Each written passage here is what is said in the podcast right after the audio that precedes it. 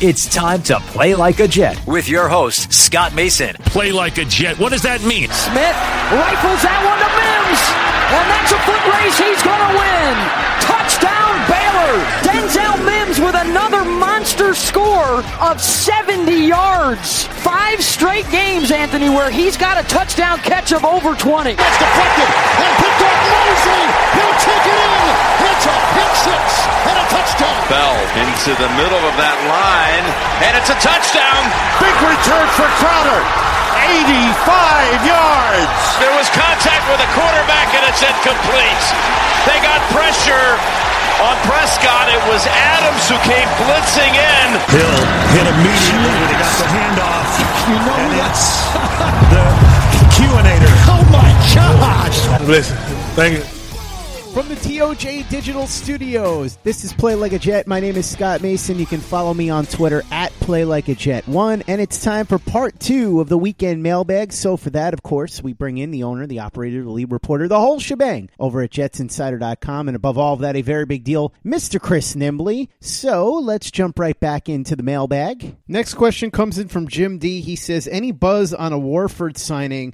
Been very quiet. Teams must be holding on until June 1st when more money is available.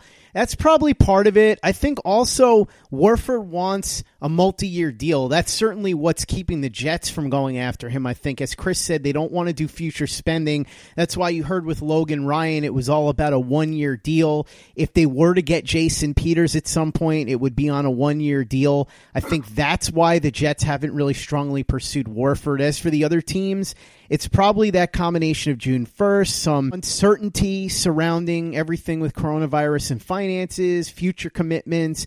It's just a bad time to have been cut loose by a team. So I think that's really what's playing into everything. But ultimately, I don't think the Jets are going to be a serious suitor for him. Yeah, again, that's definitely uh, what's going on with him in relation to the Jets. I can't speak to all the other teams, but I do know that other teams are definitely hesitant to spend money uh, going into the future too. Um, for the, same, they don't know how much they're going to make this year. They, we don't know as much as they're going forth and they're going to 100% try this and they're acting like nothing's going to happen. There's still no way that you can sit here and tell me with a straight face that you 100% know that this isn't going to get worse uh, by the time the season starts and then they'll have to cancel the season. Um, so the teams aren't looking to do that. And the Jets, I know that's the case there. Um, and, you know, that is, this isn't, they're not going for a Super Bowl here. Um, so they're not, they're not going to do that. Um, it, he would definitely help. Uh, it would, I would be trying to do it, but that's just not going to be the case here. They're just not going to spend long term money right now. Next question comes in from Lead Riot. He says, I'm really high on the Jets defense this year. Given the players returning from injury, the new acquisitions, and assuming no major injuries, how could the defense possibly regress? Simple. They're playing against better teams this year. That's really all there is to it. There are reasons to be optimistic because, as you said, they're getting back their inside linebacker combination of Mosley and Williamson. We're hoping that Quinnen Williams takes that next step. They also went out and improved the cornerback position, at least on paper. And so there's reason to be optimistic that this defense can be good, but the regression possibility is based on who they are playing. Look at who they're going up against the 49ers, the Chiefs, even Arizona could be a big problem for them. You've got Kyler Murray stepping into his second year, and now you've got DeAndre Hopkins there. So you could go down the list, but there's some really good offenses that they're going to have to deal with this year. And that's where the regression possibilities come in because they played a lot of really bad offenses last year, and that helped their ranking quite a bit. Yeah, especially in that second half of the season when uh, the defense really did most of their work. Uh, that's that's the biggest thing the level of competition is going to be much different this year. Uh, but you also look they as bad as they were as a whole with that cornerback position group, they were able by juggling things around. They were able to get a couple good games out of Hairston. They were able to get a couple of good games out of Blessuan Austin. They were able to get a couple of good games out of, of people that I don't know that they're going to be able to get this year, even with the on paper upgraded cornerbacks there. Uh, Brian Poole, another example, he had a career year last year. So again, I I've said this before. I think that part of that is he's just a better fit in Gregg Williams' defense. Gregg Williams uh, knew how to use him, play to his strengths more. But I'd, I'd be foolish to not expect a little bit of regression in his play, considering how great he was last year. Um, also, on the defensive line, uh, Nathan Shepherd and Foley Fatukasi, uh, Phillips, they all played great in spurts. Am I banking on them to all play as good again this year? I don't know about that. Um, and again, back to the schedule. Uh, you know, you rattled off a few teams, but even look at the Broncos. They're going to have to play the mm-hmm. Broncos. Mm-hmm. Uh, the Broncos have weapons everywhere now. I, I still have questions about Drew Lock, but uh, you know they're going to have to play Seattle and Russell Wilson. They're going to have to play the Cardinals, like you said, and the the Rams are still going to be there. The Rams aren't what they were two years ago, but they can still they're going to face a much more daunting schedule this year and much better offenses. Um, so I just I don't know how you can look at the schedule they played last year, look at when they played good and when they played bad. Also add into the fact of the road games that they're gonna traveling to have to deal with. I don't know how you can expect there not to be some type of regression. Now, what you're hoping is that the you know, uh, Quinnen Williams takes another step. The, Having the two inside guys back helps even that regression out a little bit. But to think that there's not going to be some type of regression with this defense is just being kind of naive uh, at this point. There's there's going to be something along the way there.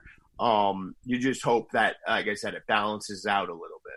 Next question comes in from Michael Parsons in the UK. The Iceman, Michael Parsons. You want to know why I call him the Iceman? It's after the Iceman King Parsons, one of the great wrestlers of the territorial days. And by the way, you're a wrestling fan and you're familiar with The Rock calling people Rudy Poo candy asses, guess where he got the term Rudy Poo from? It was from the Iceman King Parsons. So you can go ahead and look that up. You'll see the Iceman was the originator of Rudy Poo. Michael Parsons says, Do you guys dislike Ryan Fitzpatrick? Because even after the Buffalo game and the contract situation, I still watch him and can't dislike him. I'm kind of ambivalent on Ryan Fitzpatrick, honestly. I don't know him personally, so I don't have that strong of a vibe. And as far as him as a player, uh, whatever. I understand why he wanted his contract, and he did okay in 2015. I think people really blew up the season that he had when he really wasn't anywhere near as good as people said. Brandon Marshall and Eric Decker made him look a lot better than he really was. He threw a lot of interceptable passes that those guys snatched. The team did unexpectedly better than they were supposed to. And on top of that, Fitzpatrick ended up stepping in after the Geno fiasco. So that was a fun year. I don't really care that much about him one way or the other, to be honest. I don't hate or love him or even really feel in the middle about him. I just kind of see him and shrug my shoulders. Any particular feelings towards Fitzpatrick, Chris? Well, first, I just want to say uh, I, feel bad for what you did to the poor guy by calling him Iceman because I just think Iceman and I think of Iceman Richard Kuklinski, the serial killer from New Jersey. So I, that now you just made me associate this poor guy with a serial killer. What about uh, Iceman Chuck Liddell, UFC yeah, champion? Okay, and there's George Gervin too. But mm-hmm. this, the, I've seen so many documentaries and stuff. I remember in high school I saw something on this dude because he's from New Jersey, and so I hear Iceman, and that that's where my brain goes. So now now I think of this poor uh, uh, tweeter, and I'm just going to think of a serial killer. I would just like to point out, by the way, that that says more about you than it does about me, or about Michael, nope. or about Iceman nope. King Parsons. Nope, nope. It says it all about you. Um, so. Uh, Ryan Fitzpatrick, man, is this complicated, and how am I going to word this correctly? Um, with first off, I I genuinely love and enjoy watching him play because it is a roller coaster. Uh, as, especially not, I, it got extremely frustrating watching covering him, but to be able to just like, there's a game on at on one o'clock or four o'clock, and I just get to watch Ryan Fitzpatrick. Again, this is it's Jameis Winston falls in this category. I have no idea what's going to happen on any given play, and I'm here for that. I am always here for that. Uh, I'm very. This is a, another thing, kind of similar to the Jamal thing. All, most of the stuff Ryan Fitzpatrick I'm sick about isn't really his fault. It's not his fault that people will go, "Oh my God, did you know that he went to Harvard?" Yes, we all know he went to Harvard. Can you just stop it already? We all know this. If you know the name Ryan Fitzpatrick, you know this. It's not cute anymore. I I have a little more complicated feelings with him because of the way that he was often portrayed as this great locker room guy and uniter and i know some things in there that it wasn't the case and there's lots of people in that locker room who weren't his biggest fans for good reasons but i still love watching him play because he and anybody that reckless and and not just with the football but with his own health and like his own head um that's obviously bad, but like watching him, he's a wrecking ball out there. Um, but yeah, most of the things that annoy me about Ryan Fitzpatrick aren't due to his fault at all. It's due to the way that people talk about him. And then the idea that, you know, somebody like him gets chance after chance after chance and always finds his way back in, but then other people, other quarterbacks who probably deserve another chance, another opportunity don't but that's not his fault. So I, I don't fault him for that. While sports can bring us so much joy, it can also bring us a lot of unwanted stress, and that stress can make it difficult to concentrate, relax, and get decent sleep. Sunday Scaries was launched in 2017 by two best friends and business partners, Bo Schmidt and Mike Sill. They operated a full service bar with 50 employees and were always exhausted. They tried all kinds of products, but they didn't work. Then they started experimenting with CBD. They loved the effects and regained control of their days and nights, but they wanted better CBD products. So what they did for themselves was specially formulate CBD gummies with vitamins D3 and B12 that were super consumable, easy to take on the go, and effective. Long story short, their specially formulated CBD products and vitamins helped relieve the overwhelming angst they felt on a daily basis. So in July 2017, they named the company Sunday Scaries and began sharing their products with friends and launched their online store at sundayscaries.com. With tens of thousands of customers, monthly subscribers, and a 100% money back guarantee, Sunday Scaries has always been on a mission to transform a worrisome nation into a chill one. And right now, we have a bonus for you. Get 25% off all products at sundayscaries.com when you use the code OVERTIME. Again, 25% off all products at sundayscaries.com when you use the code OVERTIME. Hey guys, Greg Peterson here with the Baseball Betting Podcast. As we know, the MLB season is back in our lives. It's going to be a 60 game sprint unlike anything that we've ever seen before. And I'm going to be giving you picks every single day, seven days a week with Major League Baseball. We're also going to be keeping up with the KBO as well. If you like baseball and you like being able to make some money, subscribe to the Baseball Betting Podcast with Greg Peterson on Apple Podcasts, Google Play, Spotify, Stitcher, TuneIn, or wherever you get your podcasts. Hey guys, this is Greg Peterson, host of the podcast Hoopin' with Hoops. Despite the fact that college basketball is in the off season, it's never too early to get a jump start on taking a look at these teams because there is now 357 of them for the upcoming 2020-2021 college basketball season. I'm going to give you guys a deep dive on every last one of them, keep up with all the transfers in college basketball, and so much more. You are able to subscribe to Hoopin' with Hoops on Apple Podcasts, Google Play, Spotify, Stitcher, TuneIn, or wherever you get your podcasts. Play like a Jet. Play like a Jet. Next series of questions comes in from Michael Christopher. He says, Have either of you two been to New Haven and either had Pepe's, Sally's, or Modern? Curious to see how you would rate that pizza compared to New York City and New Jersey. Also, what's the best frozen pizza you've ever had?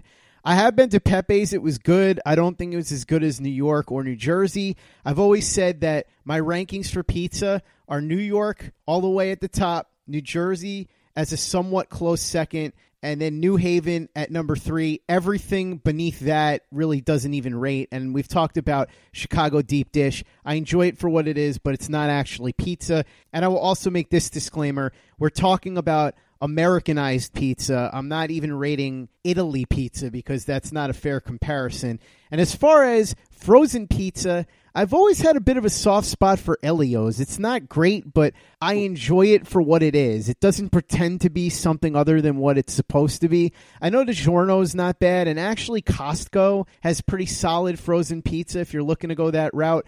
But I have a soft spot for Ellio's, and it might have something to do with the fact that I enjoyed it as a snack when I was a kid. I have been to New Haven, but I, I I don't think I ever got pizza when I was there, or if I did, it, uh, I don't know where I got it from. I mean, this was 20 years ago. I was in New Haven. I don't spend a lot of time in Connecticut, so I I'll have to uh, absolve myself from judging uh, the Connecticut pizza.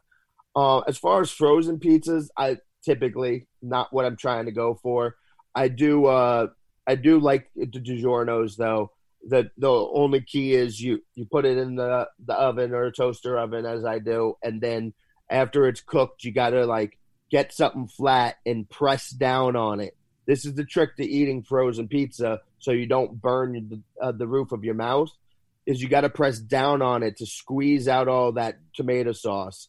Because if you just bite into it, then it'll start with the cheese and then the tomato sauce creeps out and that's what how you burn the roof of your mouth. So you got to put something flat squeeze out the extra t- tomato sauce in there and then spread it around or brush it off whatever you got to do. But Giorno frozen pizza isn't it in a pinch it's not that bad. Um you know obviously doesn't compare to regular pizza uh and this area but it's not that bad. So just do that trick to smush it down so you don't burn the roof of your mouth. But I'd go to Giorno's there. I have to say that obviously when I grade frozen pizza, I'm not grading it as pizza. I'm just grading it as how do I feel about these particular brands? Because I always think of frozen pizza as something that I have as a snack. I never really have it as a meal. And I think that's part of being spoiled living around here for most of my life is that I've had the opportunity to get the real stuff. So the frozen pizza was just something I might have as a snack to hold me over before dinner or something like that. If I lived somewhere else, then I might have to worry about this a little bit more. Although, honestly, I have my own pizza maker and I know how to make my own pizza, so I'd probably just do that. In fact, that is what I did when I lived out of state in the past. I just made my own pizza rather than the frozen pizza. But if you're in a pinch and you just want a snack, something like DiGiorno, like you said, or as I said, when I was a kid, Ellio's was something that I enjoyed. I haven't had it in a really long time. Michael Christopher continues looking at the list of coaches the team interviewed in 2015. Which one would you have hired knowing what they turned into?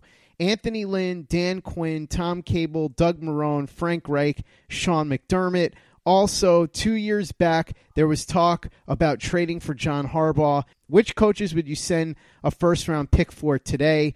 Also, disclaimer Gary Kubiak denied the Jets permission to interview him in 2015, so I didn't put him on the list even though they wanted to interview him. So we'll start with the first part of this.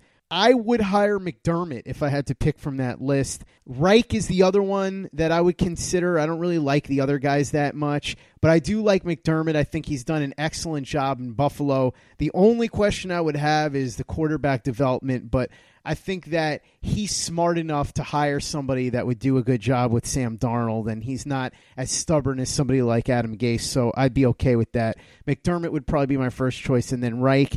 And then as far as who I would trade a first round pick for with coaches, really aren't many, to be honest with you. I still feel like you can have a really good coach, but if you don't have somebody building the roster that knows what they're doing, it's not as valuable as a lot of people make it out to be. I suppose you might be able to twist my arm into somebody like John Harbaugh. Certainly Bill Belichick, that's an exception. But beyond that, I don't know. I'm not so sure that I would give up a first round pick for anybody else. If you want to make a case for McVay, I suppose you could, although I think some of the bloom is off that rose. You want to make a case for Pete Carroll, I guess you could make that case too if you like. Andy Reid, I like him, but I don't know. Would it be worth giving up a first round pick, especially since he's up there in age now. So these are things to think about. Those are the guys that I would at least consider, I think. I don't know that there's any other coach in the league right now that would really give real consideration to. Maybe Sean Payton, actually. He's another one. So only a handful of coaches that I would even consider. So, Chris, what do you think? Coaches that you would think about giving up a first round pick for, and which of those coaching candidates that the Jets interviewed in 2015 would you hire if you could go back in time, knowing what you know now, and make the hire again? McDermott, McDermott, McDermott, McDermott. Um, I, just McDermott. Uh, that's that's the clear cut number one. I I'd also uh, Anthony Lynn. I think is a good coach too. Uh, I do. I, I, agree with you on Reich. Um, but uh, this is easy answer McDermott. Um, I, I I love everything about how he has coached and uh, in Buffalo and the way he is delegated uh, to the offense and everything that he's done. Um, that's that's an easy choice for me. As far as trading away a first, I don't know. I mean, obviously Belichick, but obviously not happening. Um, I don't know that I would give up a first for anybody, but you know, there's there's one guy you didn't mention that would be at the top of my list for what I'd be willing to do, and that would be Kyle Shanahan. Mm, um, yes, yes. I just I just think his offensive acumen, what he can do with it doesn't it really doesn't matter the pieces that you give him on offense. He's going to find a way to make it at least competent and if you give him good to solid stuff to work with, he's going to make them one of the better better offenses in the league. So if if aside from Belichick, I think I would give up the most for Kyle Shanahan. I don't, you know, Eh, I don't think I'd, I'd go with a first for him. Uh, maybe if you get uh, a, a, late enough first, but uh, you know, I'm, I'm I'm not really excited about the idea of trading a top ten pick for him or anything like that. But if I'm going to trade for somebody not named Belichick, I, it would be Kyle Shanahan. This is what happens when you answer these live stream of consciousness. Sometimes you forget some of the more obvious answers. That's obviously an excellent one. Next question comes in from Ian Steiner. He says, Have you ever noticed that Sam Darnold doesn't step into his throws, but instead plants his feet and just uses his upper body strength to throw the ball? He does that sometimes. It's weird because toward the end of his rookie year, he stopped a lot of those bad habits with Jeremy Bates and then he reverted to them more than you would have liked last year. So the question is going to be how can they get him to stop doing those things? It's not like he does that on every single throw, but he does it enough that it becomes noticeable, and that's a problem. So you hope that Adam Gase, Dowell Loggains, and now Joe Flacco can work with him on that. Although, based on what we saw last year, no reason to be optimistic that those guys are going to be able to do much. You have to hope that Sam Darnold is good enough to overcome their mediocre to bad coaching, which is what we've come to expect from those guys. Yeah, now there's partly his just the way he can flick his wrist. Sometimes he can do that and it's not a problem at all. Um, and sometimes, you know, you have to do that. You're not able to step into a throw. So it's good to have that in your arsenal. He does rely on it uh, or do it too often, and sometimes when it's he could step into the throw. But this is a simple answer here. It's coaching and poor talent around him. It, that was what it was in USC, where he had poor coaching and uh, poor talent around him, and that's what has been here. Um, uh, and like you pointed out, he started to kind of get that kind of ironed out a little bit towards the end of his rookie year, and then it came back last year with, uh, you know, after the mono and the offensive line and uh, receivers not able to get open. Um, you develop bad habits when you have when you're forced into those types of situations. And that's why this is such a big year here because he can't continue with those bad habits. It has to break. And in order for that to break the the stuff around him has to be better. He has to get more time. Receivers have to be able to get open, and he has to have the time to step into the throw to be able to do that. If he's only getting that a handful of times a game, but the other twenty attempts he's got to throw off his back foot or he can't physically step in because someone's coming at his face, then he's not ever going to step into that throw when it is there for him. That's going to wrap up part two of the weekend mailbag. Don't forget to follow Chris on Twitter at CNimbley and at Jets Insider. Read his very big deal work over at jetsinsider.com. If you haven't given the show a five star review on iTunes yet, if you could do that for us, we'd really appreciate it. It's an easy way to help out the show if you like what we're doing. It doesn't cost you any money, it doesn't take you much time, but it goes a long way to help us out. So if you could do that for us, we would be quite grateful. And for the latest and greatest in New York Jets podcasts, you know where to go That's Turn on the Jets Digital and turnonthejets.com.